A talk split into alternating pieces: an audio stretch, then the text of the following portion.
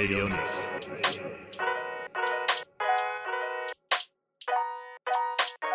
レディオニス53回目石上野ですもうね山よんこんなに良かったかなっていうふうに山行くのもう卒業しようかなとかまで思ってたんだけどまあでもちょっとなこうこのままじゃいけないと思ってでも何回か計画させたって話してたじゃないですかでなので、まあ、今回はでもねちょっと冷静に考えたらこの雪山をまあ何回もこう登ってきてるんだけど冷静に考えたらもしかしたらこう帰ってこられたのも偶然だったんじゃないかなと。かなり実は危険なことをしてたんじゃないかなっていうふうにも思い始めて。というのは最後に登最後の2個目かな。前に登った山は俺の前の日同次の日だったかな。やっぱ遭難者が出てて同じ山で全く。1日違いでね。なのでもしかしたら自分も危険な側面っていうの場面っていうのはいくつもあった中偶然うまくいってないんじゃない。まあちょっと今回久しぶりだしだから10月に行ったのがアメリカ LA 行く前だからちょっと久しぶりだから慎重に山を選択してで何回か行こうとしてたって話したじゃない？で天気がうまく合わなくて。でまあ今回はちょっとこう楽しく雪山を歩けるような山に軽い山にしようと思って1800一番高いところで1827メートルぐらい2000メートル弱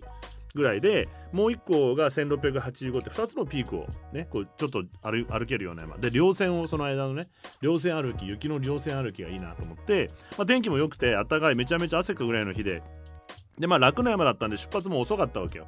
なので睡眠もよくとってるしもう体調もめちゃめちゃ良くてペースは速いしすごく楽に景色もこんなに良かったかとやっぱりね。あの前回忘れてたけど前回も言ったと思うけど雪が青いわけよもう頂上に行くと。真っ青な空もう日差しもね強くて紫外線も強くて青い空がそのまんま映ってるから青青白い雪の中をこう歩くって気持ちよさがあってで頂上でラーメン食べてここでねちゃんと火起こしてね。これが。でここでちょっとちっちゃいミスを犯してるわけよ。かなり寒いと思ってたのであったかい飲み物しか持ってなかったの。であた暑かったからちょっと料調理用に持ってった水を一口飲んじゃったわけ。ね。それでお湯沸かしてたら雪の上だったからちょっと温まったら何何のかでガーンってひっくり返っちゃったわけお湯が。でお湯半分ぐらいになっちゃってカップヌードル半分のお湯でガリガリに硬いまんまちょっとこう 焼きそばみたいな状態で雪でねあの溶かそうと思うでしょ？そんなに清潔じゃないんじゃないかっていう説もあるわけよ。動物も知らないうちにいるしね塵も入ってるし。まあ本当に命に関わるまあ本当に水が足りないっていう時は全然やってもいいんだけどまあまあこれ焼きそばぐらいの感覚で食べてもいいやと思って。まあでもそれも楽しいわけですよ。でお腹もいっぱいになってでもう気分はどん完全にハイになってるわけ。でこの見晴らしのいい場所が近くにあるのでちょうど雪の中の山の頂上が庭園みたい庭みたいになってるわけよ。そこでもう3 4 0分ぐるもうダラダラしてこれがまずかったのよ。もう完全に油断してるわけ。こんな公園見た俺の中ではもうお散歩みたいな山だと思ってたのでであそろそろ降りるか。まあこうでもちょっと早く着いちゃうけど早く着いたらちょっと温泉でも入ってなんて思いながらふっと見てあ下山道こっちだなって歩き始めたの。ちょっと歩き始めた時点でん？ちょっとこれ雪柔らかすぎねえかと。いっぱい反対側から登ってた人いたからさっきは。もうちょっと固まっててもいいんじゃないかな。俺は反対側から来てたので。でもこうちゃんと登山道ってマークがついてるわけですよ。山登る人してると思うけど。木にねこうテープが巻いてあるのね、ま、迷わないように。それはちょっとついてるからこれ登山道であることは間違いないので。まあ大丈夫大丈夫。まあハイになってるから。ここでやっぱね逆に怖いとか緊張感って持つべきだったと思うんだけど。あいやいやいや大丈夫大丈夫って。でどんどん雪が深くなっていくわけ。もうももまでズボって入ったりするおかしいな。こんなに人歩いてまあ足跡はちょっとあるのよ。でちゃんと登山道のマークもついてるわけ。でどんどん歩いていくとどうもこれは谷の方に向かってると。これ下山で一番危険なパターン。これでね結構低い山で遭難して命を落とす人も多いんですよ。あの谷の方に向かっちゃ絶対ダメなの。でもどうも山あいの谷に降りてでも登山道なんだよ。ってことはどっかにたどり着くはずなんだけど登山口にね。だけどこれはどんどん奥深い山の谷に向かってると。もう慌ててもう一回地図を出してみてまあ、コンパスと合わせると方向は合ってるわけ。そう南南西南西に向かってる南西に向かってれば登り始めた方向なわけ。だけど明らかに下山本来の下山道とは違っていて何を間違えてたかっていうそこに気がついて見晴らしのいいところから頂上に戻ってから降りなきゃいけなかったところ見晴らしのいいとこから降りちゃったわけ。だから全然記載されてないマイナーな登山道に入っちゃったでそこを下山してるわけ。で一生懸命歩いていくとやっともう1時間もう2時間近く歩いて本当は全然ついてなきゃいけないはずだったんだけどあれ？でもまあ方向は合ってるのでこれ戻るっていうのが一番安全なのね。山は前も言ったけど方向が分かんなくなったら降りちゃダメなんですよ。登っていくのが正しいんだけど、まあ、さっき言った膝まで埋ま埋まる雪を、まあ、2時間近く登るかっていうとこれも時間的にもう危険なわけ。夕方になっちゃって。でも方向は合ってるし一応登山道だからどっかには着くだろうというもう見立てを立ててもうドキドキしながら降りてったの。でそっから3 4 0分かなしたら先の方に人間の形跡というか人間が作ったものが見えてきてガードレールだったわけ。おお道路だった。だけどこれ雪や雪で封鎖されているまあ国道というか街道だったのね。とにかくでもそこに着いたからもう一応大丈夫だと思ってしたらあこれ道路ってことはあれがほら w i f i が電波が入るかもと思って入ったの。で Google マップをピッてつけてみたらなんと本来行くとこからえっと4キロずれてるわ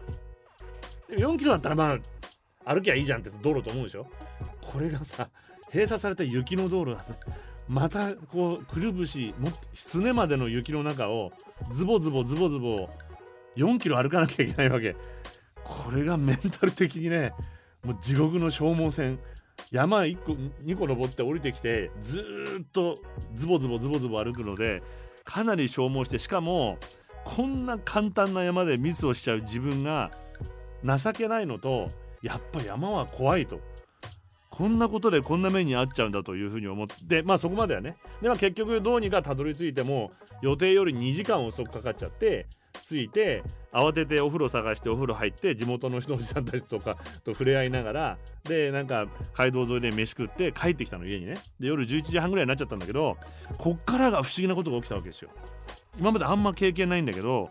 おそらく、ま、最初は単にストレスが発散されて気持ちがいいのかなと思ったわけ。前から言ってる自然の中に本来の人間の姿に帰ったから。でもどうやらこれねアドレナリンが出ちゃってるの。ちょっと怖い思いをしちゃったから。で異常に元気なわけ。で普段はその山のいろいろ使った道具とか汚れたものとかを大体何1日2日経ってからめんどくせえなってやるんだけど止まんないわけよ。もうガンガン洗濯もするし靴もきれいにしちゃうし洗剤が足りなかったら11時半とかに洗剤も買いに行っちゃったりなんかして結局ね俺22時間起きてたの。一睡もしないで。もう楽しい気持ちがバンバン出てこれがアドレナリンかと思ってこの調子でこの番組行くぞと思って思うでしょ？さあ次の日この番組準備しようと思ったらバーンとアドレナリンが切れて 今度めちゃめちゃダウンな状態で今日はやっていきます。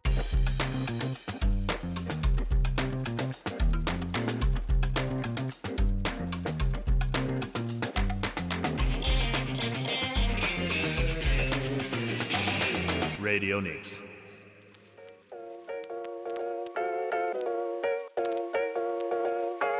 ディルニクス53回目石上です。もう本当あの脳内麻薬だよね。アドレナリンがもうこんなに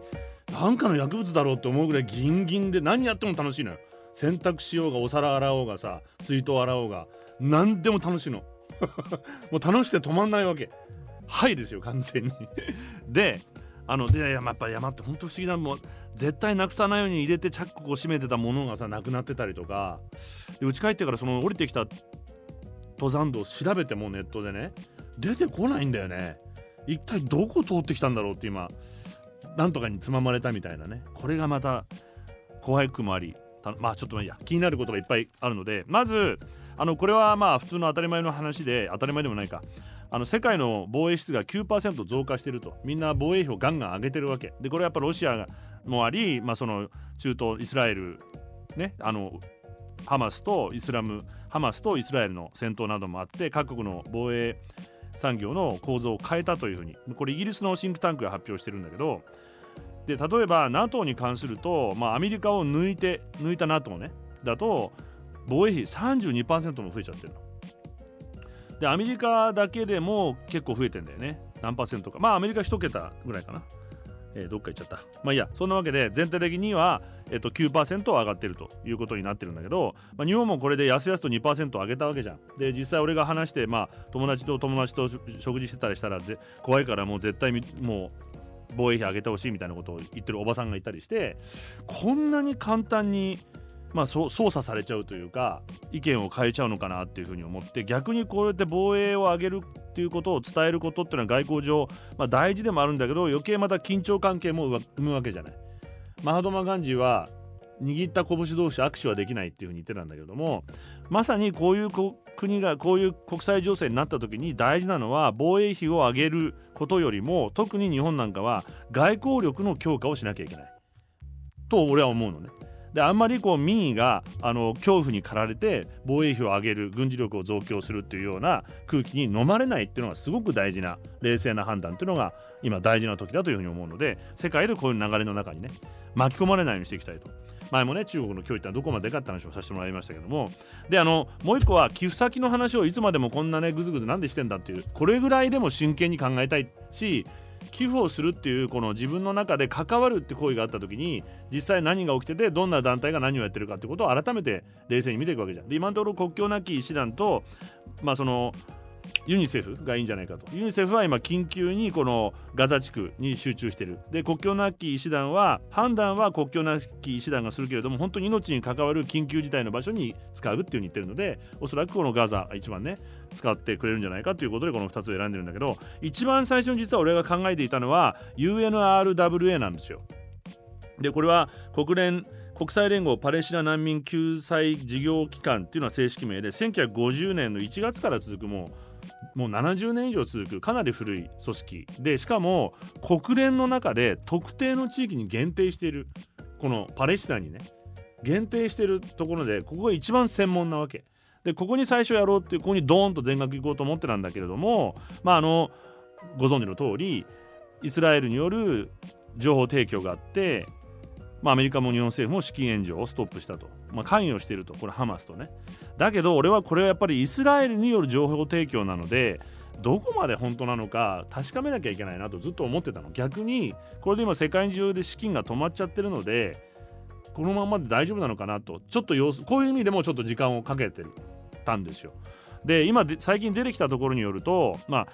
世界各国のメディアいくつのメディアがこの情報は不確かであるという話が随分出てきてるんだね。やっぱり。イスラエルによる情報提供をきっかけに浮上した欧米諸国や日本などがこの UNRWA の資金拠出を一時停止する事態になっていると。で、まあ、この人口約230万人のうち170万人以上の住民がイスラエルの攻撃から逃れ今避難生活を送っていると。で避難地域にも彼らは攻撃してるわけだよね難民施設みたいなところにも。でここで一番重要な専門的な役割を果たしているのがこの UNRWA なんだけどもここの UNRWA が運営する病院や学校などの施設が避難所になっていてここの、えっと、ラザリーニ事務局長が1月の26日ハマスの奇襲攻撃に UNRWA の職員が関与していたとの情報提供をイスラエルから受けたと公表してでイスラエルもその証拠を示す調査書類をアメリカの政府にも提出したというふうに言ってると。でイスラエルの調査書類によるとハマスによる10月の奇襲攻撃に関与した、まあ、UNRWA の職員は12人氏名と容疑の内容も明記。この他にも約200人の職員がハマスなどの武装組織の工作員として活動していると。主張しているとこの時点で俺はちょっと信憑性が200人もの国連職員が関わってるっていうのを聞くとちょっとないんじゃないかと、まあ、これを受け UNRW 気が付くじゃん。いくらなんでも国連が。UNRWA は容疑者としてイスラエルが名指しした12人の職員のうち9人を即座に解雇しています。で1人はもう亡くなってるので残りの2人は身元確認中。えこの疑惑について国連の内部監査室が今調査を進めている最中。でさらにグテレス事務総長は中立性を評価する独立調査団を発足したと発表して同調査団は4月下旬までに最終報告をまとめて今調査していると。で資金拠出の一時停止を求めた国は、まあ、アメリカドイツスウェーデン日本フランススイスカナダオランダ英国イタリア。まあみんなやめてるイメージがあるけど実は続けてる国もあってノルウェーサウジアラビアトルコデンマークスペインベルギーアイルランドルクセンブルクスロベニアなどは続けてるわけ。で職員がハマスに返していると一緒の主張は根拠が極めて薄弱であるとの批判も多い。EU のボリル外交安全保障上級代表は今月4日イスラエルの全国紙イスラエル・ヨハイオムの取材に対しイスラエルは UNRWA とハマスとのつながりを証明する確たる証拠を何一つ示していないと。書類しか出してない。また米紙ワシントン・ポスト。先月30日イスラエルの主張が真実かどうか独自に検証しないまま即座に資金拠出の一時停止を決定したアメリカ政府の姿勢にを疑問視する記事を載せてカナダの公共放送 CBC もカナダ政府がイスラエルの主張を裏付ける証拠をいまだに発見できてないじゃないかと。一方イスラエル軍は今月10日あのなんか映像出したよね。地下につながるトンネルを発見したっていうの病院の。でもこれはトンネル内にはハマスが使用したとしてるおぼしき小部屋もありこの UNRW UNRWA 本部から電力供給を受けていたに違いないと主張している。現地を取材した CBC カナダのニュース記者はトンネルが UNRWA 本部の地下にも通じているというだけでハマスとのつながりを証明する決定的な証拠はない。イスラエルによりハマスの奇襲攻撃の関与が疑われ解雇された9人の UNRWA の職員についても確実な証拠はなかったそうです。先に解雇しちゃってるけど。なのでラザリーニ事務,、えー、事務局長は9人が本当にハマスの奇襲攻撃に関与していたかどうかの裏付けとなる証拠を確認できないまま解雇するという法の適正手続きに反する決断をしてしまったというふうに今反省しています国連が進めている調査で解雇の決断が間違っていたら証明された場合国に適切な保障をしなければならないというふうに言っていて、まあ、これは本当に、まあ、全体をこう冷静に少しリテラシーを持ってみるとあくまでイスラエル側の主張でしかないと。で日本はアメリカ政府のに同調してるだけであるのでここに寄付をしてもいいんじゃないかと思うのね俺は。でなのでこれ3つに分けてやるというのを今考えている最中なんですけれどもまだあるんだけど続きは次にする？まだ話していい？まだ話して大丈夫はい。勝手にもう決めよう。でもう一個ねあのー、気になってるのがドラッグロスっていうのがさこれ前からみんなイライラしてたんじゃないかと思うけど海外で承認されてる薬がいつまでも日本で認められないって現象があるじゃない。でこれ一刻一秒を争っなので海外に治療に行ったりとか、まあ、手術だけではなくて、まあ、薬を求めて行く人もいるわけだよね。治療を求めて。でこのこのドラッグロスを今解消しようといううに日本政府厚生労働省も動いてます。でまあこれは特にコロナワクチンからこういう流れになったんじゃないかなというふうに俺は思うんだけどでどんなことが起きてるかというと例えばドラッグロスの状態にある海外新薬86個あるそうです日本で。うち子供に使う薬32ねこれね小児がんの子供とかいるわけよ。でここにねあのうちの近所にある国立成育医療センターっていうあの子どもの病院専門のお医者さんの言葉が出てるんだけど子どもの血液がんを中心に見てるんだって。今ある治療法では治せない患者がいると。だけど欧米には命を救う新薬があるのに日本では治験が行われなくて使えないというのはいっぱいあるんだって。まあその中でまあ実際子どもには32品目あると。開発に着手しているが承認には至っておらず事情が遅れているドラドラッグラグ。海外新薬の承認に向けた臨床試験のためのハードルが日本においては高くなってるわけじゃない。日本専門でもう一回改めて治験を取らなきゃいけないと。医療品の承認に向けては通常3段階の治験で安全性や有効性確認。海外新薬の治療では第一層試験っていうのがあって通常これは少数の健康な人で安全性を確認して第二層試験っていうのがあってこれは少数の患者に薬を投与して有効性安全性などを調べると。こっから先大事。外国で外国人を対象に行われることが多い。ね。第3層試験では世界各国の多数の患者を対象にした大規模な国際共同治験がまだ行われているけど日本は日本独自でこれゼロから全部やらなきゃいけないことを毎回やってるわけ。これ今第2第3でやってるじゃん。でこの国際共同治験第3段階に日本が最初から参加していれば国内での開発承認の道が開かれると。でだけど今までは第一層試験から日本独自でやらなきゃいけないというさっき言ったね前段階を一時踏んでたから遅くなったんですよ。とここでどれだけの命が失われてるか悔しい思いをして。で今回厚生労働省が年末に通知を発表して海外で先行して発表が進む医薬品について国際共同治験に入るにあたって必要されていた、まあ、この日本人第一層試験を原則不要というふうにしました。ね、でこれまあここまでね何をこんなぐだぐだ何を言ってるかというとみんな覚えてる。かなり多くの人が身の回りでも言ってたけどもコロナのワクチンを使う時に外国では大丈夫かもしれないけど日本人にはわからないって意見を言った人が大多数いたじゃない。ね？みんなの周りにもいたでしょ。もしかしたら自分もちらっと思ったりしたでしょ。ここで俺は声を大にして言ってたんだけど一人で。外国って一概に言っても例えばアメリカにはアジア人がいます。でさっき言ったみたいに第2第3もう治験で海外で承認するときに海外の人にもやってるわけですよ。アメリカ人のアジア人で大丈夫だったら日本人のアジア人で大丈夫だよそんなものは。でねここであのまあ、例えばアメリカなんかは人口で今7%ぐらいがアジア人なわけね。アメリカで OK だったら7%の人たちのアジア人はもう治験受けてるってことだしさっき言った第2第3でもやってるわけだしこれねやっぱり、まあ、例えばもうこれちょっと話それるけど最近アメリカでスキニーファットって言葉があるの痩せ太りっていうのがこれはアジア人って痩せて見えるけど実は内臓脂肪が増えてるよっていうことを注意してるわけ。で逆に日本ではこんなこと出てなかったりする。そのぐらいちゃんとアジア人のことも分かってるわけ彼らは。まあそんなわけであのーこうした偏見をね日本人だけ特別なんじゃないかってなんとなく思ってる。なんとなくそこにね俺あえて言いたいけどそういったバイアスをみんな持ってるんじゃないかなと。例えばお箸を使うのを上手な外国に見てわあ上手。いやいや箸使ってるの日本人だけじゃねえから。ねえ。生まれたとこからカリフォルニアの女の子なんで箸で寿司食ってるからもう。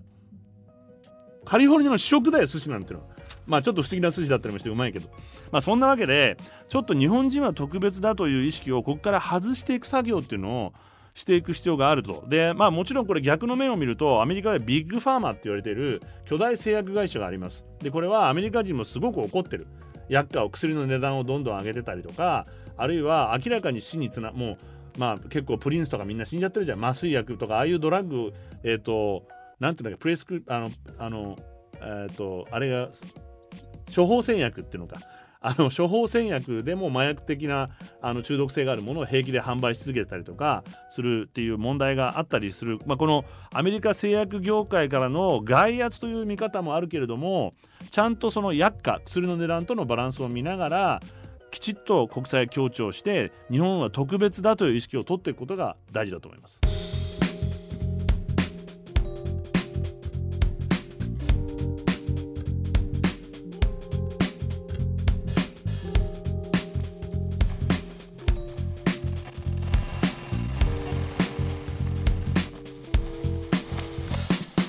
Radio Nix.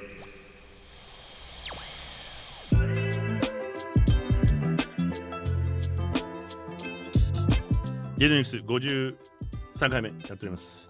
で、あのー、ここにないんだけど、ふと今思い出したんだけど、あのデジタルノマドっていうのを日本認めたよね。あの、確か年収が1000万ある人は、で、日本でそのデジタルで仕事、海外にできる人は6ヶ月間ビザ出るんだよ日本ってこれから。知ってる？でこの前さ俺がそこの話一番最初に来てイタリアだったの。イタリアいいじゃない。デジタルで仕事できる人は別にイタリアに働きながらアメリカの自分のね仕事例えばアメリカ人がしながらイタリアに6ヶ月住んでいいわけ。で日本もこれを導入して韓国もやってるし結構ね十何個ぐらいからどんどん今は増えてるんだよ。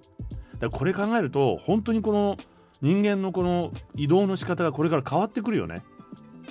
まあ、日本としたらその6ヶ月間働いてくれて日本でお金使ってくれてたら嬉しいわけじゃない。でアメリカ人にとっておそらく年収1000万って今のアメリカの給料体系だとそんなに大きなハードルではないので例えばアメリカを例にした場合ねで日本でどんどんこうやって働きながら楽しいことを発信してくれたりとかする人もね出てくると思うんだけどということを考えるともう一回ここで何度もここで最近話してるけれども日本のこの生活と、まあ、外国の人と触れ合う機会というか今までの日本人とか日本と変わってくるってことを意識しといて準備しとかなきゃいけないってやっぱ思うわけよ。でそんなことをずっと話してきたらまた不思議なものでこういうデータが出てきて今ちょうどニュースとして出てきて、まあ、外国人と日常的な交流があるかという、まあ、調査をやったんだよね。えっと他の地域と比べて外国人が住む割合が高いとされる17都道府県の59市町村の住民に大正大学の地域構想研究所っていうのがアンケートしたんだって。日で、まあ、そういう外国人が多く暮らしているこの前話した川口みたいなところとかさ。でそういうところで外国人と日常的な交流がないと答えた人が実は8割超えてるんだって。これ意外でしょ？うちの母親の実家一人で母親暮らしてるんだけど斜め前にフランス人の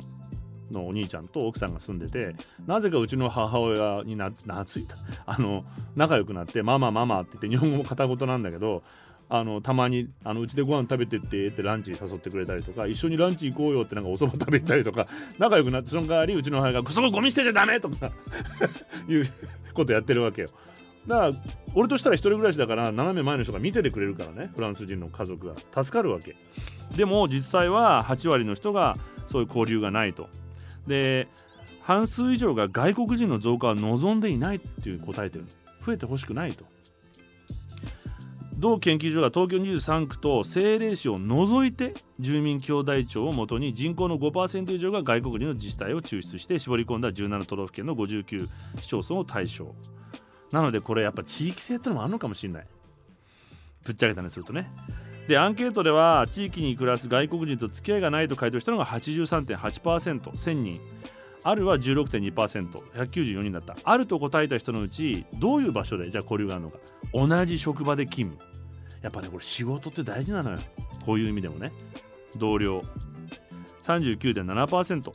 77人近所付き合いがある友人として付き合っているというのはその後についています。また日本で暮らす外国人が今後も増加してほしいかという問いには 54.4%649 人が否定的な回答を寄せ寄せています。でこれはずっとここまで話してた通りトラブルの増加や治安が悪くなるといった理由を挙げる人が多かった。これ何度も話してきてね。何を根拠にって言いたいんだけど。で過去最多の204今えっと、厚生労働省によると今現時点の外国人労働者過去最多の204万8675人そうです。いるそうです。外国人の労働力に頼るなら待遇などを外国人も生活待遇同様に外国人も生活しやすく将来的なキャリアを築ける環境の整備が大事だと。不安定なままだから前回ずっといろんなデータをもとに分かってみたら不安定だと犯罪に手を染めてしまう確率はそれは何人でも一緒。きちんと外国人居住者と向き合い共生社会の実現に向けて地道な努力をしなければいけないと。労働力が欲しいんだったらもうせざるを得ないわけ。それか静かに日本人だけ純粋に死んでいくか。滅びていくか。それでもいいよそれが。そうしてしたいんだったらば。そうすればいい。でもそうじゃなくてこのまま日本と日本で暮らしていきたいんだったらばこういう現実と向き合っていかなければいけないってこと嫌だっていうふうにでねこれ改めてこのニュースとデータを読んでみると、まあ、結局何が原因で嫌だっていうのが分かんないじゃない。だよね。なんとなくよその人異質な人と暮らすのが嫌だって言ってるわけだよね簡単に言うと。でまあこれはさっきあの薬のちょっとまあ極論まあちょっと曲解してるかもしれないけど薬の効果にが違いがあるんじゃねえかとか外国の薬と日本の薬は違うよねみたいなとか俺この前さメキシコに行ってる間これねあのメキシコでアメリカ人が冗談で言うんだけどモンテズマのあのモンテズマのあのリベンジって日本語で何て言うんだっけ？復讐か。あのモンテズマの復讐っていうのがあるのね。リベンジオブモンテズマっていうのがあって。モンテズマってのはなんか昔のマヤだかなんかメキシコの王様。それをほらスペイン人がコンクワこうあの征服したわけじゃん。でそのマヤだかその昔のメキシコの王様の逆あの仕返しっていうのがあるの。なんだと思うこれ。これ辛くてうまいメキシコ料理を食いすぎて下痢することなの。逆襲に仕返しされたわけ。それうまーなんて。なってるとねもう2度味わうって言うんだけどもうお尻もヒリヒリしてくるわけ。であのそのほらもうお尻甘やかしてるじゃん日本人は。ウォシュレットで。ウォシュレットがなくて毎日このヒリヒリの下痢が続くともうお尻切れてくるわけよ。痛いのも血も出てくるし。それでメキシコって薬安いのね。アメリカさっき言ったけど薬高いからアメリカに行ったらメキシコ人はあメキシコに行ったらアメリカ人は薬いっぱい買うわけ。で本当に生活が大変な例えばあのずっと糖尿病の薬を飲まなきゃいけない人とかもう定期的にメキシコ行って買ってるわけ。だから国境を越えるとブワーって薬局が並んでるの。でその観光地みたいなとこ行っても薬局だらけなの。いらっしゃいいらっしゃいってやってるわけ。でもうパッと話すともうプロだからさ薬剤師さんあこれねって出てくるわけ。で俺がその日本で使ってるその抗生物質のクリームねそういう時にペットつける大体治る。でポロッとなんか友達があんなのこんなのって話してる時に俺がテラマイシンって言うんだよなってポッて言ったらおおテラマイシンってすぐ分かるわけ。さすがと思って。だけどあのテラマイシンはねメキシコではもう本当に、まあ、重篤なあの怪我とか目の周りに使える薬だからそういうのでしか売れなくなっちゃったんだよねと。もうもうそんなんだったらこれでいいよっていう安いねあの、まあ、ちょっと何そういう切り傷とかに薬を出してくれてもうそれをお尻にこう塗って。モンテズマの逆襲に対抗したんですけど何の話だっけ？あそうそうそうそう。そんなわけでみんな詳しいんだよそうやってよその国だと。同じ人間なんだから。でまあだから、まあ、なんとなく外国人が怖いってことでしょ？でそれはわかるわけ。でただこういうことをちゃんと自分が自分意味もなく外国人を怖がっているということを理解しなきゃいけない。だよね。でこれを何て言うかというとゼノフォビアっていうわけですよ。フォビア。聞いたことない？ゼノフォビアっていうの。でゼノフォビアって外国人嫌悪外国人恐怖症。で恐怖症だからこのフォビアですよ。まあこれゼノっていうのは外国人とか外来のって意味ね。でこれギリシャ語のギリシャ語のゼノスっていう言葉。で異なるもの他人。でフォビアは恐怖症だよね。でギリシャ語のフォボスああフォボスから来てるわけ。でフォビア。あの例えば有名なとホモフォビアって聞いたことない？ない。ホモフォビアっていうのはホモ恐怖症。最近ホモってあんまり言わないけど、まあ、同性愛の人になんとなくなんでか分かんないけどとにかく嫌だって人いるじゃない。な友達ちゃんと知ってんの？話したことある？とか。でも嫌なもの嫌だって。その例えばキリスト教的に禁止されてるから同性愛が嫌だっていうのでもなくてもう何？その生理的に嫌だみたいな人いるじゃん。生理的に嫌だってことはこれちょ恐怖症だから。あの雲が怖いとかと同じ。俺はタイルの目地が怖いからね。タイルの目地って嫌じゃない？あの裸足で歩くの。プールのタイルとか。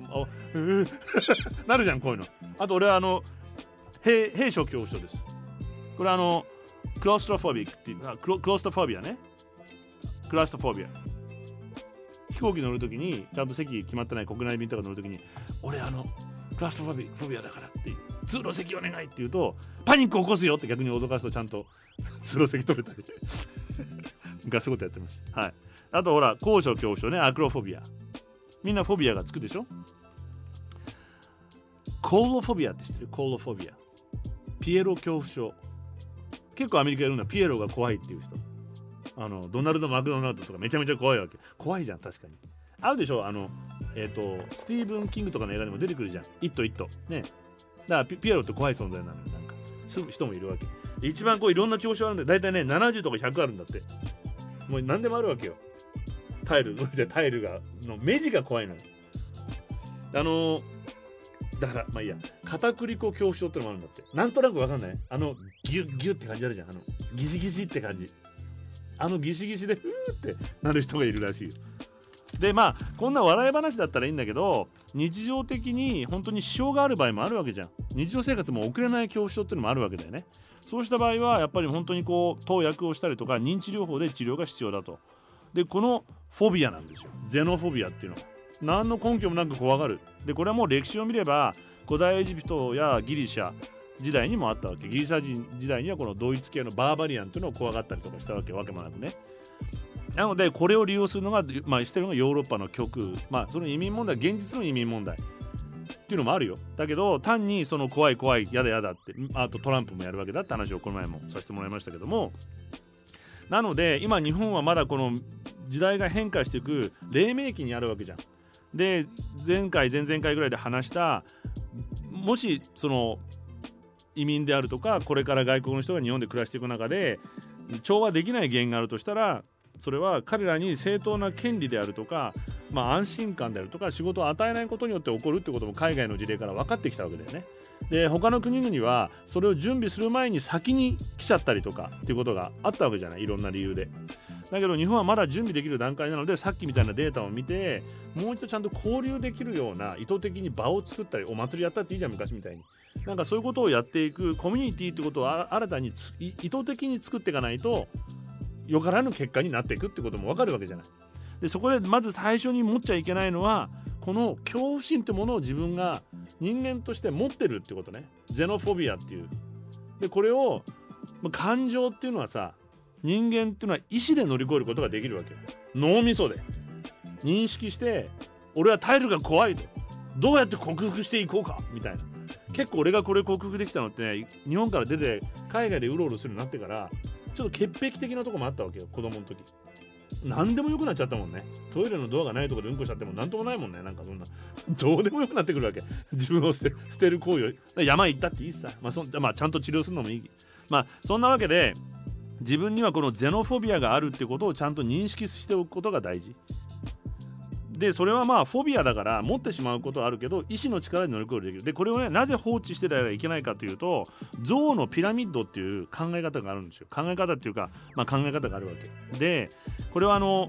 意図的そうまあその三角形のピラミッドをイメージしてもらって一番ベースに何があるか象ね。憎しみのピラミッド。一番下に何があるかっていうと先入観による行為っていうのがあります。先入観先入観っていうのは全く現実を知らないのに勝手に思い込んでるってことだからね。でこれどういう行為をした冗談噂敵意の表現。排除する言語。ちょっと外国人怖いよね。まさにこれを言ってるわけじゃん。外国の人に住んでほしくない現実に付き合ってもいないのに先入観によって嫌だって言ってるわけだよね。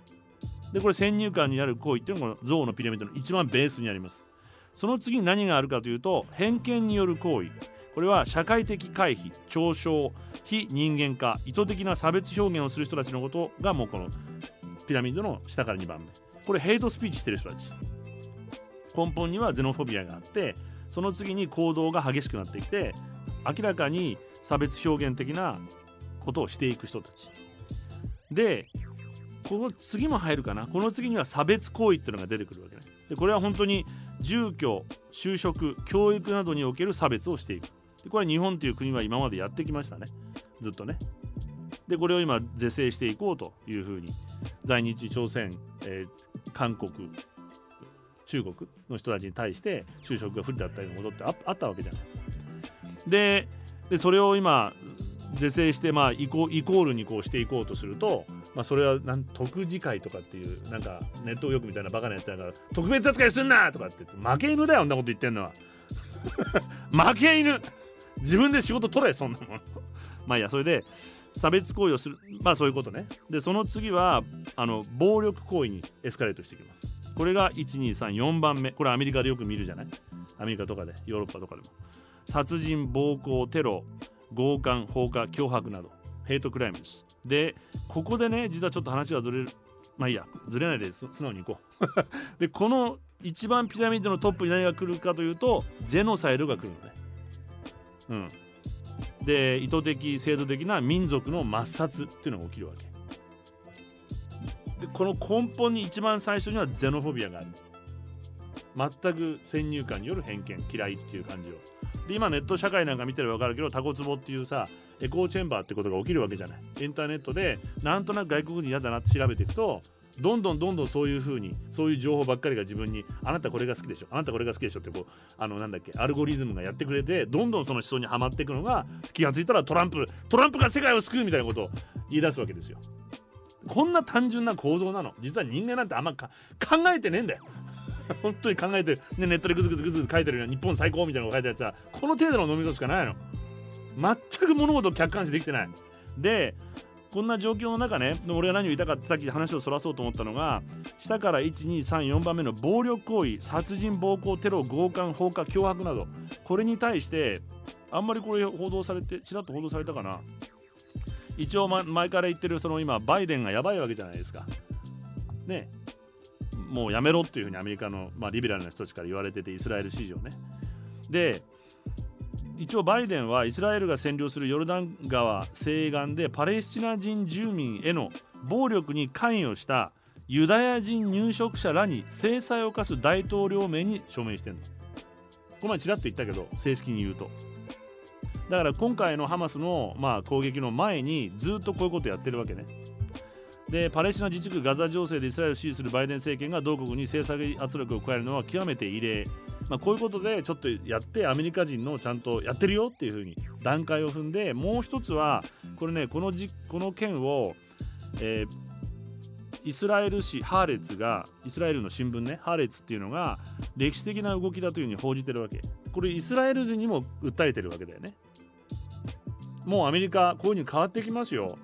もういい加減にしとかないとズバーンって時が来るよというふうにメッセージを送ってる。まあ、もう根本的なことを言うとなぜアメリカが、うんと、勝手にパレスチナに住み着いているイスラエル人が暴力行為をしていることに対してあの制裁を科すって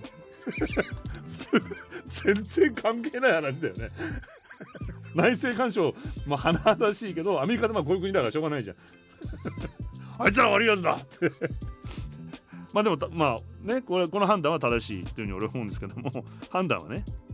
まあこんな状況があって暴力行為はダメだよっていうふうに言ってるわけ。で今やっぱり国連とかでも、まあ、南アフリカが今回提案したみたいにこれジェノサイドじゃないのかと。で実際アメリカ国内でもみんなアメリカ我が自分の税金でイスラエルが行っている虐殺行為を許してないと。ついに3日前この前あのサンフランシスコのゴールデンゲートブリッジを封鎖したよね。すごくない？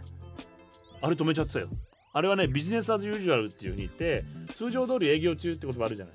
こんな状態で通常通り営業なんてことはありえないから通常通りのラッシュアワーの高速道路を止めるっていうデモ行為なのね、まあ、こういうことが今起きててアメリカ国内でも。でどんどんあのなのでこれはジェノサイドじゃないかというさっきのピラミッドの頂点につながっていくと。でこっからまだ話があるんだけど次にしましょう。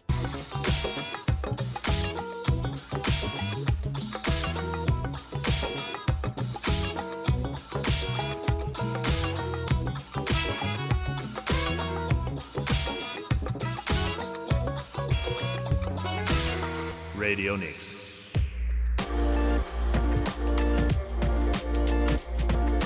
レディオニクス53回目石上がやっております。あのー、前もちらっと言ったけどその今その SNS で Facebook とかにさヒュンダイが一生懸命宣伝してて今金利ゼロなんだよね。あのアイコニックとかって車結構好きでかっこいいなと思って LA でも見ていいねいいねと思ってたわけ。あそこでさなんかみんなアンチなことを書いてるさおバカちゃんたちがいるわけよ。食ったりね頭のちっちゃいやつだからさ。しかもどうせお前らあれだろうギャラクシーで書き込んでんだろうとかって俺思ったりしてんだけど。でまあそれでアンチなこと書いてるからでもたそういうの見ると逆にさ欲しくなって余計欲しくなっちゃうなっちゃうわけ俺。だかこれかいあんまりそういうの書き込んでバカバカ相手に書き込みたくないけどちょっとこれ書き込んでおこうと思って。あのもうこういうコメントアンチのコメント見るたんびに余計欲しくなっちゃうって書いたの。で誰か言ってきてくれないかなと思って。もし何かいいかげなまたアンチなこと言ってくれたら「お前セールスマンかよ」とかって。どんどん俺本当に今ねみんなが嫌いなものって欲しくならないなんか。で俺はちょっとだからへそ曲がりだからその天の弱だからその反社会的っていうか社会ってものを信用してない社会が間違ってる時あるわけだからね。そんなクソみたいなこと言ってるさ韓国の車にぐちぐちぐち言ってる。ねだって金利ゼロでさ日本の車よりも安く買えて電気自動車でかっこよきゃよくない？別に。ねでみんなが乗ってない。誰もかぶらないんだよ。あちょっとかぶるけどうちの実家の近所に1人いるけど。かっこいいなこいつと思ってさおしゃれな。それが高級住宅街よ。でおしゃれなうちに住んでる人がバッと止めてんの。かっこいいでしょ？今買いですよ。ヒュンダイの。金利ゼロだよ。もしかしたらこれヒュンダイの新手のマーケティングかと思ってね。悪口みんなに書かして金利ゼロにして俺みたいのをこう呼び込む。頑張れみたいに気持ちにさせるね。いや素晴らしいです。であの忘れもしないことがあって当時俺 JA 部の夜中の番組やっててそこでこんなさっきみたいなテンションでギンギンに怒ってその石原慎太郎まだ生きてた現役だったけどに対して言ったの。があったんだけど2000年のね4月9日陸上覚えてる？陸上自衛隊の第1弾の式典で都知事としてスピーチして今日の東京を見ますと不法入国した多くの三国人外国人が非常に凶悪な犯罪を繰り返している。もはや東京の犯罪の形は過去と違ってきた。こういう状況ですごく大きな災害が起きた時に大きなうんとね読めねえや潜入事件っていうのかなすらですね想定されると。そういう現状でありますっていうだからみんな自衛隊の人たち警察でもないんだよ。自衛隊員に国を守ってくれってもう特々としてスピーチしたわけこいつバカなのかと思って。で後からこのこの発言は国連からも差別を扇動するっていう勧告されてるんで怒られてるの。だけどメディアの人たちがどういうわけかこの三国人発言っていう風になったわけこれ。で話題がすり替わっちゃって三国人とは何ぞやみたいな議論になっちゃった。で石橋さんも三国人で使い方は戦後外国人のことを三国人って言い方をしたので別に特定のなあの何？民族をバカに差別してるわけではないみたいな話でシューッと収束しちゃったの。全然違いますよこの話の本質は。本質は災害が起きた時に外国人が暴れるっていう全く根拠もない発言なわけですよ。これが先導になるわけ。差別のね。でねこれ今だったらヘイトスピーチでこいつらこいつ撃ったらやるよこのバカ。死んだってダメなものはダメよ。死んだ人の悪口言うよ俺は。ダメなものはダメなんだから徹底的に。でね、まあ、実際これ起きたわけじゃん日本は。関東大震災の時に朝鮮人が井戸に毒入れたとかっつって虐殺が起きたわけで日本各地で。どさくさに紛れて日本人までお前らが朝鮮人だろって言って殺されちゃった人だっていたんだよこれ。こういう発言するわけよ平気でね。で三国人がどうかって話をしてたんだけどもまあそのこれはさっき言ったあれでねピラミッドのまあ2つ目かな外国人が暴れるっていうね。で、まあ、同時にちなみにあの将来、まあ、日本はこのままいくと法律を変えて移民を受け入れる国にしなきゃいけないななんて発言もしてんだよこの人。もう言ってることめちゃめちゃただのポピュリストなんだだからね。まあいいやそれでもう一個これはっきりしておきたいのは実際暴れるどころか災害が起きた時に俺は直接知ってるけれどまずアメリカ人の友人たちはもう当時ね日本にフェイスブックにバンバン自分たちがヘルメットかぶってもうボランティア活動に行ってました。であとは難民支援協会ってこの番組で話をしたことがあるけども、まあ、日本でこの前の川口の人たちみたいに仮放免っていう立場でいる人たち、まあ、難民申請中で日本に滞在してる人たちね。この人たちが震災が起きた時に自分たちも半分ホームレスみたいな状態で暮らしてる人たちがもうなけなしのお金を持ってきてみんな難民支援協会に。もう大変なことは自分たちが一番知ってるわけ。難民状態だから。自分たちの国で経験済みなわけ。だからこんな時こそって言って実際もう炊き出しができる状態の人は炊き出しに参加してました。でつい先日も俺の知ってるカメラマンの人が、まあ、取材も兼ねてたのかな。能登半島行ってで写真をいくつか、まあ、その迷惑にならないと撮っていたわけ。でそこでフェイスブック出してたらそこにいたのがえっとね名前もはっきり向こうで言っていいと思うんだけど名古屋にあるハンカールっていうトルコ料理屋さん。もう満面の笑顔でお姉さんたちが売ってるんだけど売ってるあ売ってるんじゃないね。いるんだけどキッチンカーを持ってきて名古屋から。それで1週間ケバブを無料配布してる写真。満面の笑顔どうぞ持ってってっていうふうに。嬉しくない？そのまあ支援の食事が多い中でさケバブだよ。気持ちがやっぱり大体限られたきっとおにぎりとかさ決まったもんじゃない？カップラーメンとか。そこでケバブタダでもらったらこれ文化的にも嬉しいじゃない？その人間の尊厳っていうの。ねでこんなことやってくれてる人にもいます。なので石原慎太郎の言うことは今ちらっと名前変えてあのことはろくなことじゃないと。ろくなこと全然間違ってるってことが現実問題としてわかるわけだよね。で犯罪が起きてまあまあ、それは日本人さっきこう前回割合もね紹介したけども犯罪が起きたことはあの報道されるけども逆にこういう行為ってのは報道されてないわけよ。全然。してされてないでしょ。なので余計恐怖や不安が広がるわけだからメディアの人たちも重々自分たちがこのピラミッドに実は無意識のうちに加担していることがあるとちゃんとこういう報道もすることによってバランスをとっていくことって必要だというふうに思って、まあ、恐怖不安に負けてそれそれを煽るのは弱虫とか負け犬のすることだってことを自覚した方がいいと思うんだよね。あのぐちゃぐちゃぐちゃぐちゃ言ってる人たちって。でこれね本当はこういう話しようと思ったんじゃないのよ今日。だってチルだったから俺はずっと。だけどちょっとこういう状況に今頭の中になってきちゃっているのであの2月の12日にもう一個なんかね今日嫌いとか恐怖とか話してるじゃん。あのー、アメリカのグーグル親会社アルファベットって会社で今傘下傘下のウェイモっていうさ自動タクシー自動運転の会社があるじゃんもうでもう何百台も走ってるサンフランシスコとかでサンフランシスコの中華街旧正月に群衆によって破壊放火されたの。襲われて。で安全性に対する懸念などからいたずらがずっと相次いでなんてもうムカつくあいつってあいつらってあいつらって人格ないけどね。なんか気にならねえっていう人たちがいてボコボコにされたりしてるらしいの最近。で最終的にこの前燃やされちゃってボーってなってるんだけどでもねあの俺が LA 行った時はあのグーグーなんだっけあのアマゾンの配達ロボみたいなのあるじゃん。ちっちゃいくるあの目みたいなのがついててあのクーラーボックスぐらいの大きさでタイヤついててもう自分でうんうんって動いてるわけ。あの歩道を配達に まあ、一応まだ実験段階でちょっと離れてる人が見てたりしてたけど最近それも襲われたりしてんだよね。ボッコボコに。なんでアメリカ人でそういうことするの思うんだけど。まあね中に何か入ってるかなって思ってるのがまあそれでこういう行為があるわけ。でねあのちょっと前のニュースでさ話したと思うけど AI が世界雇用の4割に影響を与えると。インターナショナルマネタリーファンド。あのなぜか国際通貨基金が、まあ、データを出していて AI と関わりのある仕事が先進国では約6割に上ると。だから先進国の方が影響を受けるって話をねこの前したしなかったっけ？であの逆にまだあの何て言うんだろう後進、まあ、途上国っていうのかな？の方が影響は受けにくいんだよね。で一番受けにくいのはえっ、ー、と、まあ、順位が出てるわ。AI あこれ違うわ。えっ、ー、と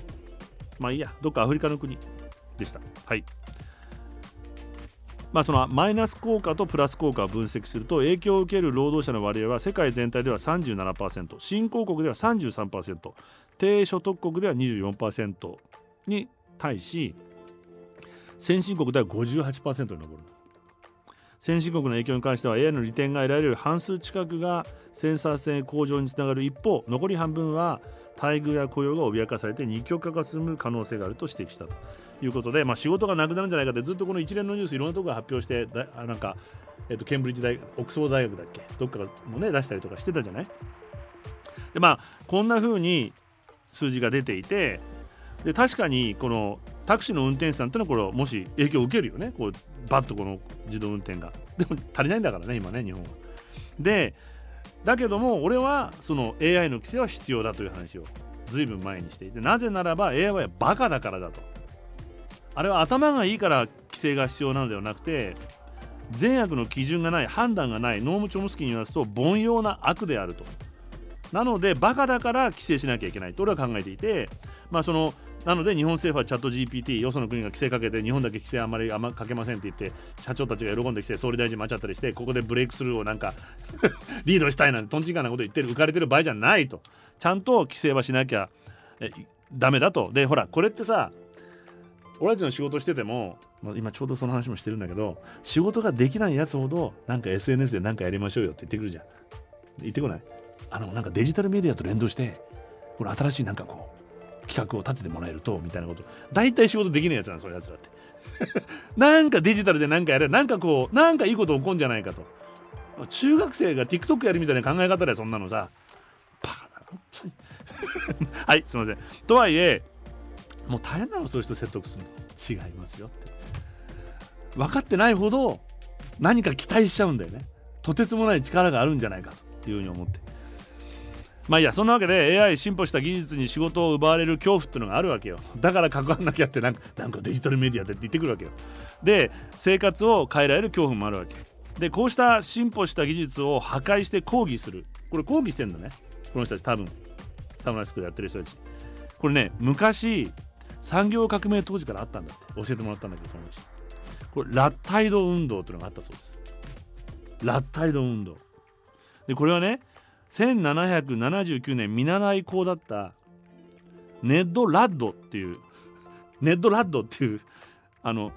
見習い校が仕事のやり方を変えろとこの新しい機械に合わせろみたいなこと言われてブチ切れて当時の新しい技術の靴下編み機を破壊したんだって。うるせえ！っつってこれはどこまで本当か分かんない。けど1700年代の話だから。でなのでこのネッド・ラッドのラッドから名前を取ってラッタイドっていう。でこういう人たちが出てきてラッタイズっていう人たちが出てきてあちこちでね機械破壊行動が起こったんだ当時。これからだから起こるかもよ。もうアメリカではちょっとそのアマゾンの車あの配達ロボとかさタクシー壊されてるけど。このラッドから名付けられたラッタイドムーブメントっていうのはイギリスのピーク時にはねノッティンガムから始まって北西部のヨークシャー1811年から1816年ぐらい56年にわたって繊維工場などの機械をみんなぶ壊しまくったと。だけどあ待ってもともとは古くは1675年からこの織物工場で働いている工員たちの間で起きていたサボタージュ、まあ、自分たちの労働改善環境を変えろという運動が根本的にあってそれの結果として機械が導入されてこの機械を壊すと。で機械化によってより早く安く繊維が作られるようになったわけじゃん。で逆に未熟で賃金の安い労働者でも作れるようなものになっちゃったわけ。でしょ？これ今でも同じじゃん。安く劣化した商品熟練工を不要使わなくなるこういうことに対する抗議だった機械技術に対する抗議ではないわけなので本来は技術そのものというより労働環境に対する破壊抗議活動だったね。でも今これどうやらアメリカの人たちは 技術自体にムカついてる。わからない。もしくはタクシー組合の人たち。いや近年は技術自体のリスクがデメリットを批判する人たちでのことをこのラッタイドってまた呼ぶようになってる。なので2015年情報技術イノベーション財団 ITIF っていうのがあるんだけどもこの団体は AI のリスクを指摘したスティーブン・ホーキングね亡くなっちゃった。イーロン・ムスクビル・ゲイツに技術の進歩を拒んでいると揶揄してラッタイド賞っていう賞を与えてるんだよ実は。お前らラッタイドじゃねえかっていう。で俺もラッタイド扱いでね。気をつけないと。でもこのラッタイドを単なる反技術主義者のレッテルとして使うのは誤りだというふうにあのちゃんと主張してる人もいます。本来さっき言った労働環境に対する抗議運動であったように AI のリスクを主張する人々俺ねは人間社会に害を及ぼすリスクがあるので規制が必要と言ってるわけじゃん。なので技術の進歩自体をやみくもに否定しているのではないと。このラッタイド主義呼ばわりするっていうのは間違いですよっていう考え方があるということでだいぶややこしかったけど大丈夫？ね？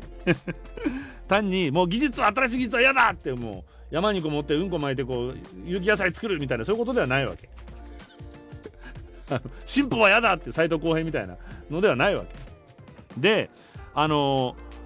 ちなみにこのサイエンスフィクション作家のネッド・チャンというのもラッタイドの反技術のレッテルとしての予報に対して歴史的な事実に対する誤情報に基づくものと批判している。本当の情報ではない。実際のラッタイド運動反技術ではなくて経済的な分配の公正を求める運動であり低賃金など労働問題に対する抗議運動であったと。で機械を破壊するのは世間の注目を集めるパフォーマンスに過ぎず労働者に十分な賃金を払っていた工場に対しては機械の打ち越しは起こらなかったんだって。だからもしかしたらこのタクシーもタクシー業界の人たちに対する応援の意味もないねきっとこの人たちね。旧正月なんか花火とかバンバン打ち上げてパーティー状態でやっちゃったんだと思うけどあの渋谷のハロウィンみたい。ななのでこうした現代ではこのような事実を無視して相手を非理性的で無知であると印象づける抽象に使われている予報を批判している。これさインターネットでも例えば AI 技術っていうのに対して疑問を呈していることでネット産業の人とかちょっと頭のなんかいいなんか意見を言うなんか何者みたいな人とかそういう人たちが全く分かってねえバカだみたいなことを言うじゃない AI を。なんで使わねえんだみたいな。ね使わない意味が分かんないみたいなことを主張したりするじゃない。これねここですよ実は。その理論を見るとね。そうではない。技術を否定してるんじゃなくてそれによる人間の権利やそういうものが脅かされることをヨーロッパでは規制しようとしてる技術自体を規制しようとしてるんじゃないの。日本は物手を挙げて賛成してるところがあるけど。なので相手を非理性的で無知であると印象づけるためにこのラッタイドっていう言葉を使うっていう言葉はまだ日本の中でラッタイドって言葉はないけれどもそういう主張をしてる人たちは日本にも確実にいますでこれもさっきのゼノフォビアと一緒で物事の考え方ってことをちゃんとこう分析していけば何を主張してるおバカなのかってことが結構わかるわけですよ。でさらにねこれちょっと面白いんだけどネオラッタイドってのもいるんだってもう複雑ですよ世界は。どっちかってこれいろいろ読んでいくと俺ネオラッタイドに近いかな。ちょっとこうねメロな感じっていうか。そのレオナタイドっていうのは20世新技術を無批判に受けることを拒絶する人々の名誉の証としてネオラッタイド用語を使うようになったけど新技術ここからね。新技術はグローバル資本主義にとっては有益であるかもしれないが人類環境共通の善にとっては必ずしでも有益ではないというふうに主張する。ね？なんとなくわかるじゃない？これ。グローバリゼーション的なビジネス的には AI とかバーンって使って日本もそれに乗っかってリードしようなんて言ってるけどそれに対して人間の暮らしっていうのを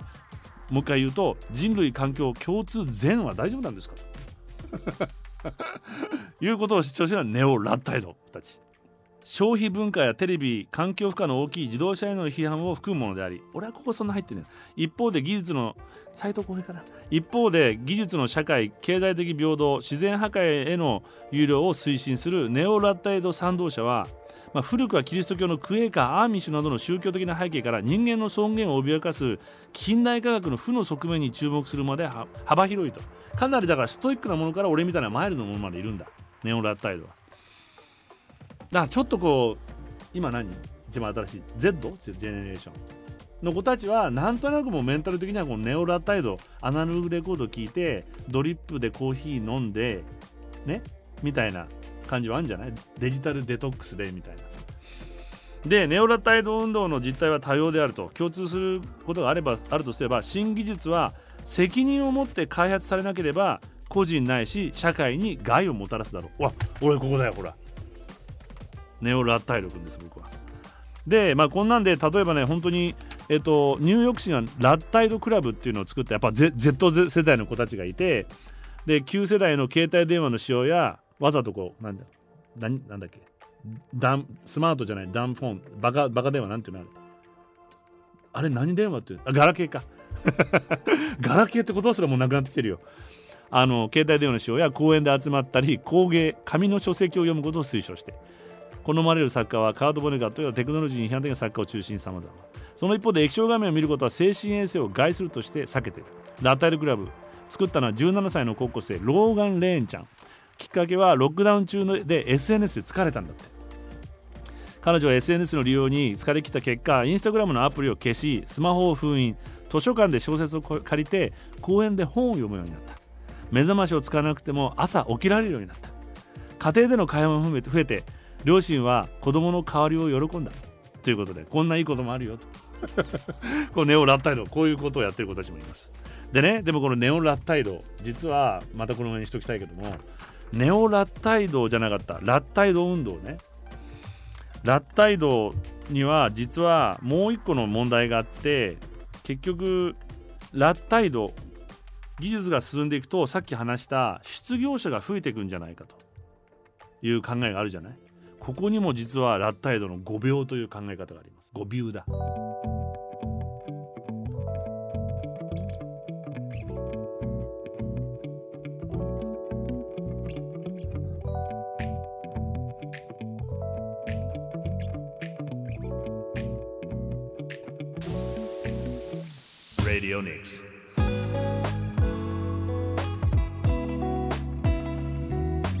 レディオニクス53回目。もう全然予想予想と違ってチルで行きたかったな。であのラッタイドの5ビューっていうのがあるんだけどラッタイドの間違いっていうね。でさあどういうことかっていうと技術的失業さっき言ったまさにさっきほら IM インターナショナル IMF が言ってたそのまあ、4割ぐらいの人が仕事の影響を受けると。もっと言うとなんかなんかイギリスの大学とか言ってたみたいに失業者がその AI が増えると仕事がなくなってタクシーの運転手さんとか会計士とかねなくなっていくみたいな話あるじゃない。でこれの考え方。でこれでラッタイドたちは怒って機械壊すというような話になってるんだけどそれは間違いですよっていう。あのラッタイドの5秒という用語は技術的失業が必然的に構造的失業を生み出して結果的にマクロ経済に有害である恐怖を経済学者が指すこと。これから技術が発展して失業者が出すよということ失業者が出ますよということを経済学者がちょっと怖がらせて使う。この行為をラッタイドの語尾と言います。でこれ別の言い方をすると労働会の語尾っていうんだって。労働会っていうのは会っていうのは塊チャンク。仕事っていうこの塊の間違い。どういうことかというと世の中における仕事は一定量仕事の量っていうのはこの塊一定量しかなくてその一定量の仕事を労働者が取り合うしかないという見方。ゼロサムゲームなんですよ。で経済学者の間では一般的にこれは誤りっていうふうにされてるので新しい AI が出たからといって仕事がこれしかないわけじゃないので失業者が大量に出るという考え方は間違い。ただこれ長期的に間違いなであのー一定量の仕事を取り合う形にならざるを得ないけれども、まあ、その局所的にはねさっきタクシーの運転手さんみたいに。それだけワークシェアリングみたいなことをして、まあ、仕事をこう分け合っていったりとかすれば大丈夫という考え方があってまあ根本的には社会全体の生産量あるいは社会全体が求める生産量が固定的であるという過程に問題があって現実は生産量は伸縮的伸びるわけですよ。もっと簡単に言うと200年前に産業革命起きたじゃん。だけど仕事減ってないんだよねこれ 逆に社会全体における社会全体で見ると生産量は何倍にも上昇してきているのに非雇用者の数が何分の1までに減ったり失業者がトレンドとして高まり続けていったことは起きてない質が変わったりしてるだけでこのことは世の中における仕事の量がある一定量で固定的であるという考え方が間違ってることを表しているのがこの労働界の誤謬だったりとかラッタイドの誤謬だったりする。でさっき言った通りこれは長期的な話で局所的には一時的に社会全体が求める生産量が固定的とみなせることが例えばさっきのタクシーの運転手さんみたいなことはあると。でそこをきちっとフォローしていけば、まあ、例えばその運転手さんが別の仕事に就くことによって社会全体の生産量需要労働需要量が増えることになると別の企業別の職という選択自体に否定的な労働者労働組合がこの労働界の誤病にとらわれて例えばこのタクシー組合とかがまずライドシェアを反対したりとかするように今度自動運転も反対することはあると。失業者が出るだろうっていう。いや足りないんですって言って んだけど。まあまあこういうことがある。で何を言いたいかというと俺がこれで結局ねあのー、この規制をちゃんとしつつさっき言ったような理由でね AI っていうのは俺はネオラタイドだから。人間の生活を脅かすようなことがあるということをあるのでその規制をすることはしつつじゃあ人間が何をすべきかってこれ逆に AI ってことを例えば前言った農業技術って話したじゃない？農業ロボットとか。こういうことを考えるとまああとブルシットジョブもあるわけじゃん実際。恐怖にとらわれて破壊するばっかりじゃなくて規制し進化を受け止めてまた機械に担わせる仕事は担わせていくと。じゃあこっから人間がどんな新しい仕事を作っていこうかってことを考えていった方がいいと思う。でね今まで人間が手をつけてない仕事。人間性を高めるってこと何にもやってないわけじゃん。まだ殺し合ったりとかしてるわけよ。あいつムカつくとかって。ゼノフォビアでね。ほんと根本の単に嫌いとかそんな程度だあんなもの。あと土地が欲しいとかね。この土地俺の土地って入植したりとかしてやるわけじゃない。こんなレベルなのよ人間って。猿猿の方がマシ。そうでしょうよ。変な悪知恵つけた猿ですよ。暴力的な。でこれ前よく言ったんだけど冗談でねその宇宙人はいるだろうかって話したじゃない前。くれたその話も私は宇宙人信じますかみたいな話されたじゃん。で信じるの信じないの話じゃねえってしたんだけどあのー、宇宙人も嫌ですよ。嫌じゃない？うーんってこう飛んできてさもうかなり優れた文明なわけじゃない。これ見てたらこいつら危ねえなって。いきなりミサイル撃ってきたりするもんだって。分かってるじゃん。殺し合ってるの見ててもうちょっと待とうよって。思うよね。でチラチラ見てるけどちょっと危ないなこいつら。野蛮人だもん。でしょ？でまだ食うや食わずの人も気が食べらんなくて死んでる人たちとかいるのよ。こういう仕事を人類はやっていかなきゃダメですよこれから。もうめんどくせえ仕事は機械にやってもらうの。これが人間の進化でしょ。人間が進化していく段階に俺はこう入っていく時代これから目指していけばねネオラ態度としてはこういう発想いいんじゃないかと思う。本読んだりとかこういうね記してる場合じゃないんですよ。っていうふうに俺は思ってるんだけど。で例えばねあの人間の進化ってことを考えてふとちょっと話もずれるけど山の中歩くこと自体もただ歩いてるだけじゃん俺実はこれ。でこれ目的のために歩いてるんじゃなくて行為として楽しんでるわけだよね。だとすると仕事もあえて行為としてやる仕事っていうのも大事だと思う。人間性を高めるから例えばウェイトレスさんはロボットじゃロボットじゃなくてウェイトレスさんは人間とのコミュニケーション業としてやっぱりちゃんと給料を払ってやってもらうとか。ね。でここに仕事の優劣っていうのはないわけだよね。人間性としていいかどうかっていう。これいい世の中じゃない？だから排除しないでいろんなことをもう一回こう考えていきたいなと思うんだけど。でねその好き嫌いってことをずっとさっきとか恐怖って考えたけど俺あのそうそう暖かくなってくると思い出すんだけど一回こう植木鉢をポッてひっくり返したらうちのなんか住んでるとこって赤いアリンコがいっぱい出んのよ。見たことある赤いアリンコ。前住んで俺初めてだと今のところに住んでからいっぱいいるの。ええー、と思って慌ててチャリンコに乗ってホームセンター行って一生懸命探したわけアリの何殺殺す薬を。結構高いのよアメリカ製とかでさ。高えなやだなこんなの。と思って店員さんに「すいません。こういうアリンコがいるんだけどこれなんか害あるんですかね?」ってないっすよ」え何もないの?」って「ないっす」なんでじゃあこれアリ殺す薬いっぱいあってんの人間の身勝手ですって言われてガーンとしたわけそうかと。これでのなんか単に俺のフォビアでしかないわけよ。それでアリは嫌だって殺そうとしてるわけだよねもうこれは受け止めていこうってこうそこから赤いアリをね思って同時にさこれ雑草も生えてくるわけじゃん。庭で暖かくなってくると。この雑草もこれ排除しない方向でいこう。まあ排除あんましてないけどたまにこう蒸したりとかしてたわけ。なんとなくね庭の。これも排除しない方向でいこうと思った。らまず雑草とは何ぞやってことをこう考えていくと雑草って存在ないわけよ。単に人間がさっき言ったアリンコと一緒で好みで決めてるわけだよね。俺なんか雑草ですよだから。そういうあのカテゴリー社会的なこうあれでいけばさ。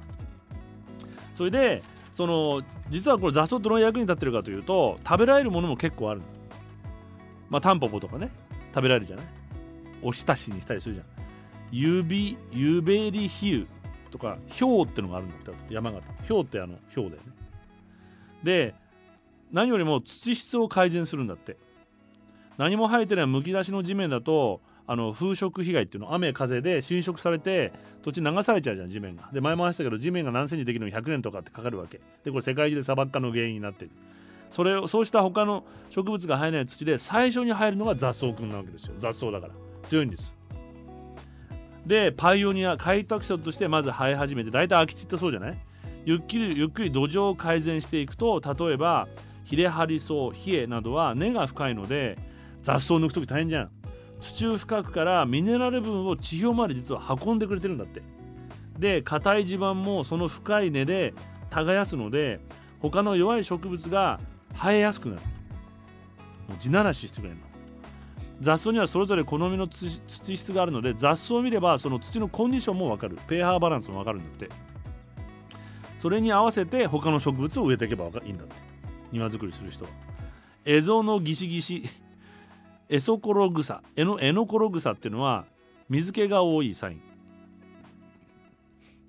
ひまわりアルファルファは植えるひまわりとかアルファルファをそこには植えるといいんだって。タンポポとか西洋イラクサが生えてるとこは酸性なのでブルーベリーポテトルバーブを植えるとよく生える。大体俺やるけど大体失敗するのはこれちゃんと見てないからね。赤座アザミはアルカリ性なのでレタスビーツアスペラ玉ねぎなんかオニオンがいい。雑草のない綺麗な芝生というのは本来の生態系から見ればこれ悪夢のような景色。これですよ。ずっと言いたかったのは多様性のない社会なんていうのは実は死んでる土地と同じ一見綺麗な芝生に見えるけどいろんなものが混ざり合って社会ができたりとかしてる。持続可能な生態系は単一の植物ではなく多様性が必要で多様な雑草は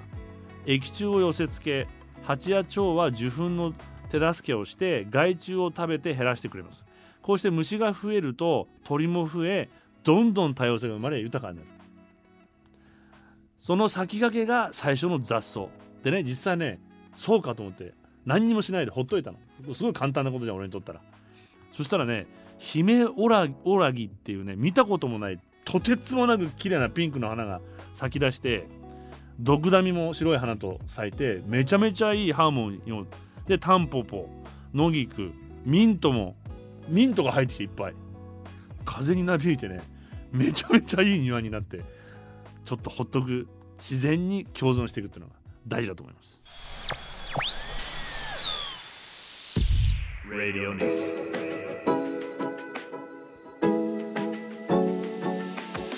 デイリーニュース53回目石上でやってまいりましたけどもただ時間もなくなってきてチルなはずのチルをねちょっと思い出したいんだけれどもやっぱりこう本当にこう青と白の世界ね。山山に戻りたいんだけど。綺麗なところに。まあやっぱりこう数万年前の DNA が美しいと感じるのか多分ね俺夕焼けを人間がこう美しいって感じるのも今日生き延びてよかったってこうなんかねそんな思いも、まあ、夜の恐怖っていうのもあったかもしれない。朝日も今度美しく見えたりするわけじゃない。なんかそういうのが蛇が怖いってもよく言うじゃない？あの哺乳類のちっちゃい時に食われた経験があるからとか。それはちょっと分かんないけど、まあ、本当にさっき言った山の稜線でこう谷からさこうずっと風が昇ってくるわけ。ふわーっと下からね。そうするとこうあこれやってんのかってたまにさ犬とかが風に向かって目を細めてる時ない？じっと止まって。見たことない？うーんって顔してんの。俺やってたんだよね。あ動物たちって実はこれ分かってて気持ちいいってやってんじゃないかなと。あのあのアニマルプラネットとか見てるとさ野生動物が風に向かってこうライオンとかがうーんって顔してる時あるじゃない。あれ絶対気持ちいいと思ってんだろうなと思ってね。意味があるんだななんて勝手に思い込んだ。まあこれ自体が右脳がもうね活性化しててリラックスしていくことだと思うんだけど、まあ、こんな美しい世界を満喫する前にね実はねもう一つ美しい景色を山登る前に俺感じてたの。もうこっちは遊びっきだからそういう風に美しく見えたのかもしれないけどちょっとまあ運転的にも2時間半ぐらいの距離だったし3時間だと結構辛いけどで山自体もそんな大きくないので、まあ、ゆっくりスタートでいいやと思ってたのでちょうどこうで街道がさ渋滞高速乗る前まで渋滞になっちゃうじゃない。なのでそのなんか Google マップなんとかみたいのでこう裏道というか走ってたわけね。そうするとちょうどこう通勤が始まっていて学校に行く小学生とかまだちょっとこう髪の毛がボサボサっとした感じの OL さんとかがさ駅に向かっていくわけどんどんどんどん。でコートを着てこうちょっと寒そうにしているサラリーマンさんとか。俺はあんまり朝の人の様子って見てないので人間ダメもう社会落語落語者だからさ。でこうそれ見てたらもうなんか美しいなと思っちゃって人がうわーっとこう動いていて一日をこれから始める美しい人たちってこう気がしたわけ。でも社会に生きてる。でまああのこの日もそうだけど、まあ、学生時代からさっきのヒンダイの車乗りたいとかねちょっとずれてる性格的にさで天の弱だしその中にはこう入れない。だけど実はコンプレックスもあるわけじゃない。なんか仲間に入れないっていうさみんなが楽しそうに。だけど自分は入れないなっていうそういうフォビアなのか何なのかわからないけど性質があって。だけどそのまあその集団というのは美しいなっていうふうにあのまあ仲間外れではなくて自分から外れてるって自己自分の問題なんだけどだけどいいな美しいなと思ってたわけ。で同時に最近でも定年が迫る友人の不安とかをよく聞くわけよ。なんか信じてたものがこうなくなっていく感じだっていう。で「えいいじゃん遊び行っちゃえばいいじゃん」とかっていう話をするとなんか罪悪感があってやっぱできないと。うん、でまあ彼の周りの友達の話もこう聞かせてくれたりして、まあ、例えば、うん、ちょっと年下だけど離婚をしてで家族と別れて一人でアパートマンションも売ってアパートに暮らしてで会社も辞めて今失業保険暮らしてると。いいじゃんそれも。う人生にめったにないチャンス。失業保険なんかないからさ俺。失業保険もらって南米でしょ。とかっていう話をしてたらバカなの？っていうこうリアクション返されるわけよ。でも逆に言うと俺はそのぐらいのこう何て言えばいいのかな。自分に山行くよりももっと大きなことを与えないと価値観の転換ができないと思うのねきっとその人は。でもう一度同じことをやろうとして苦しんじゃったりすると思うのででも一応海外には目を向けていてまあ彼らの暮らしを見たら自分はまだまだ恵まれてるなって言ってたよって言われていやその価値観だよもしかして行ってみたら南米に行ってみたら経済的には日本よりも貧しいかもしれないけどこの人たちの幸せに暮らしてるって思っちゃう時もあるかもしれないじゃない例えば南米じゃなくたって当時のオーストラリアのガールドフレンドのとこに行っても明らかに当時のオーストラリア人の方がお金は持ってないけどどう考えてもでかいうちに住んでて豊かに暮らしてるわけよ。これどういうことと思ったりするわけじゃない。いろんなこう価値観の転換というのは自分をいろんな鏡に映してみて自分も見えてきて変わると思うので俺はそんなことを感じていてふとそれを思った時にこの美しい朝の人たちが自分が本当に望んでる人生を生きててほしいなと思ったの。本当に充実してこれが私僕が生きたい人生で朝を迎えてでももしかしたらよこれ批判ではなくて心配なのはさっきの話を踏まえてもう学校を出てからこの社会に社会の一員のなになれるように必死になって頑張ってきたかもしれない。でここでさあの正規採用とか不正規採用とかってことですごく苦しんだりとかさ何個もこうエントリーシートを送ってさ人格否定されてさ自殺しちゃうの子だっているわけじゃん。でしょ？多いんでしょ？そういう子。でもしかしたら学校にいる間でもそういうふうに訓練されて社会にこうフィットするようにトレーニングされてきてるのかもしれないとも思っちゃったわけでこの日本語だとちょっとねイメージが違ってネガティブに聞こえちゃうんだけど群れ？俺はフロックっていう鳥の群れとかさフロックっていうんだけどフロックっていう言葉の方がなんとなくその日本語の嫌なイメージがないからこの集団のフロックね群れ群れているこう鳥の群れとか羊の群れとか別美しいじゃない？でこのフロック鳥の群れみたいにさうわーってこう動くわけじゃん朝。で朝の夜明けとともに飛び立つこう鳥の群れみたいに美しいって俺は思ってたんだけどみんなその鳥の一部になるように頑張ってきてて慣れない人は不登校になったり学校の時はね引きこもったりその不正規採用ってコンプレックスを抱いたりまあその社会的落語者になるのが おめえみたいなのが一番怖いんだよと言われ言われるかもしれないわけですよ。でこれが一番怖いと。で彼らが一番望むのはこの秩序だった美しい群れの一部になることなんじゃないかと。で山の上からこの街を見ても美しいわけよみんなが暮らしてるだから友人はそれから出ちゃうのが怖いっていうふうに思ってるのかなと思ったのでもねこの鳥のフロックのように形を変えながらも美しくまとまるこの社会全体っていうのがあってじゃあここから外れないように信じているこの社会全体の全体っていうことをみんな信じてるわけじゃない。